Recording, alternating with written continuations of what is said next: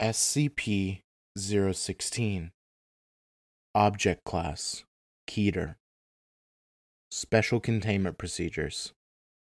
SCP 016 is to remain within the confines of a 5x5x5 meter room at all times, maintained at a temperature not to exceed 0 degrees Celsius.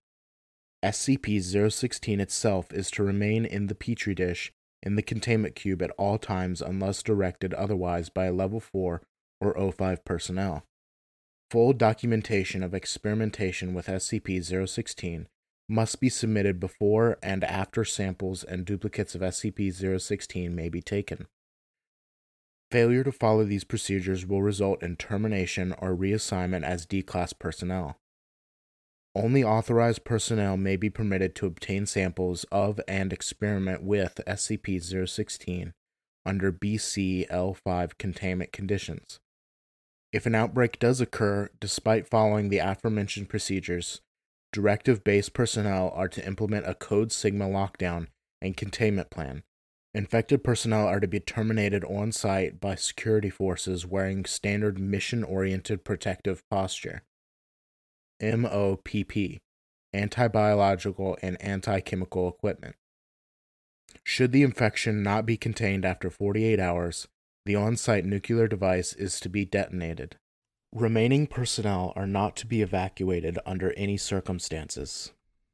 SCP 016 has been shown to survive for up to six hours on hard surfaces and up to several minutes in air. High intensity ultraviolet light and high concentrations of orthoformaldehyde solution have been demonstrated to be effective in disinfecting non organic surfaces. Description SCP 016 is a blood-borne pathogen recovered from a mine worker in Redacted who injured himself while working in a deep coal seam. Said wound became contaminated with coal dust from the mine, possibly infecting the worker with dormant spores. Over the next several days, SCP 016 proceeded to infect the remaining employees at the mining camp, as well as the CDC crisis team dispatched to deal with the epidemic. Foundation personnel then took over the investigation and terminated all affected personnel. Patient Zero was brought into captivity and the mine shaft was collapsed by explosive device. SCP 016 has an incubation period ranging from 24 hours to 2 years, depending on the presence and number of other human hosts in the area. First symptoms resemble the common cold and include itchy eyes, runny nose, coughing, and bodily aches. Phase 2 begins in 48 hours and consists of a controlled form of hemorrhagic fever, as the organism causes a small amount of blood to become aspirated in the lungs, creating an aerosol effect. During phase 3, the host crashes and bleeds out, bleeding profusely from every bodily orifice, including the nose, tear ducts, anus, skin pores, mouth, urethra, and in the case of females, vagina. Blood pressure skyrockets during the final stage. Hosts have been observed projectile vomiting to distances over 5 meters. Should the host survive this near total exsanguination, the pathogen will become dormant once more, returning to incubation phase. What distinguishes SCP 016 from other strains of hemorrhagic fever, such as Ebola and Marburg, is its unusual response to high stress. Should the object undergo a high stress situation, such as a life threatening crisis, the organism will change its survival tactic from rapid reproduction to rewriting of the host's DNA and stimulation of rapid cell division. Major physiological changes occur within the first 24 hours, with complete bodily reconstruction occurring within two weeks' time. Most hosts do not survive the process due to the heavy demands made on the body. An interesting side effect of the transformation is an increased aggressive urge. It is believed that this may be an attempt to maximize the spread of the virus in a manner similar to rabies. On another note, subjects who undergo bodily transformation no longer appear to exhibit SCP 016's hemorrhagic properties, However, subjects infected by transformed hosts will still undergo the normal SCP 016 infection process. Addendum Experiment log of SCP 016's transformative properties. Subject D 016 1 D class personnel infected by 016. Upon first showing symptoms, subjects' quarters were slowly flooded with water over a 24 hour period. SCP 016 mutated into teratomorphic state, transforming subjects' lungs into gills.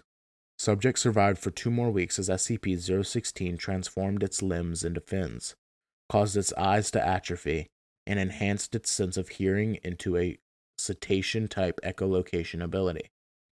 Subject was terminated by draining all water from its quarters, causing it to asphyxiate.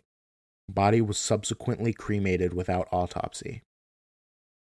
Subject D016 2 D class personnel infected by SCP 016. Upon first showing symptoms, subjects' quarters were slowly flooded with water over a 24 hour period. SCP 016 mutated into teratomorphic state, causing subject to undergo rapid muscular growth and increased bone growth on knuckles. Subject then attempted to escape from confinement by punching through the reinforced steel door. Subject was not successful and died by drowning. Note Same situation, two different responses. Interesting. Doctor redacted. Subject D016 3. D class personnel infected by SCP 016. Subject was previously a chemical engineer who poisoned his wife upon discovering her adultery. Upon first showing symptoms, subject's quarters were slowly flooded with water over a 24 hour period. SCP 016 mutated into teratomorphic state, causing subject to grow an unusual organ in his chest, consisting of a chamber and two separate tubes. Organ continued to take in water and swell in size, until Foundation personnel, realizing what SCP 016 may be attempting, terminated the subject by gunshot. Organ was found to contain several gas sacs filled with acetylene gas and oxygen. Subject D 016 4. D class personnel infected by SCP 016. Subject was told to concentrate on forming wings, no stress was applied. SCP 016 did not mutate into teratomorphic state. Subject died of exsanguination during Phase 3. Subject D 016 5. D class personnel infected by SCP 016. Subject was told to concentrate on forming wings and placed in an acrylic box suspended 305 meters, 1,000 feet above a mine shaft. A timer was placed outside the box, which subject was told indicated the time to release. SCP 016 mutated into teratomorphic state, causing subject to grow a tentacle like organ on his left wrist similar to a spider's spinnerets. Subject extended said organ through one of the box's air holes and extruded a strong, silk like substance, which it then used to secure the box to the cable. Subject was terminated when the countdown reached zero and the bomb detonated. Footnotes 1. Due to their similarities as fatal contagions that stimulate the production of excess organs, a possible link to SCP 1801 is under investigation.